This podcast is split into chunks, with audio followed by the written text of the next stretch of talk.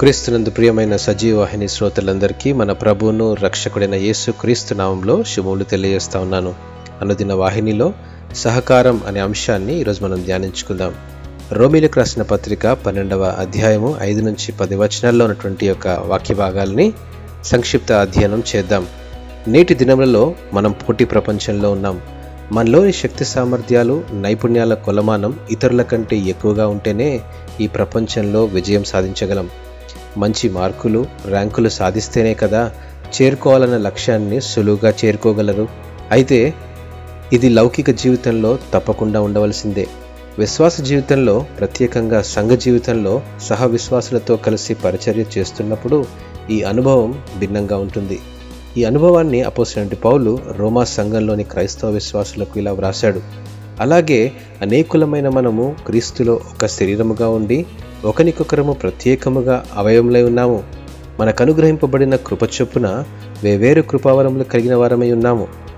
ఈ మాటలు రోమిలకు రాసిన పత్రిక పన్నెండవ అధ్యాయం ఐదు నుంచి ఆరు వచనాల్లో మనం గమనించగలం. పౌలు పేర్కొన్న వరములలో ప్రవచనము పరిచర్య బోధించుట హెచ్చరించుట పంచిపెట్టుట పై విచారణ చేయుట కరుణించుట మొదలగునవిన్నవి ప్రతి వరము అందరి శ్రేయస్సు నిమిత్తముగా వాడబడాలి. ఒక సంగీత సభలో గాయక బృందం మరియు వివిధ సంగీత వాయిద్యములు వాయించేవారు సమిష్టిగా చేసే కార్యము మనకు శ్రావ్యంగా వినిపిస్తుంది కదా. మనలోని తలాంతులను వరాలను కలిసి సంఘంలో ఉపయోగించినప్పుడు ఆ సంఘం పరిచర్యలోనూ సువార్తలోనూ అభివృద్ధి చెందుతుంది. వెవేరు వరములు కలిగిన మనం సంఘంగా కలిసి ఆయన పరిచర్య జరిగించాలనేదే ప్రభు ప్రణాళిక ఉన్నదని గమనించాలి. అలాగే పదవ వచనం ప్రకారం సహోదర ప్రేమ విషయంలో ఒకనియందొకడు అనురాగం గలవారయుండు అని దేవుని వాక్యం సెలవిస్తూ ఉంది. దీని అర్థం సహకారమే కానీ పోటీతత్వం కానే కాదు.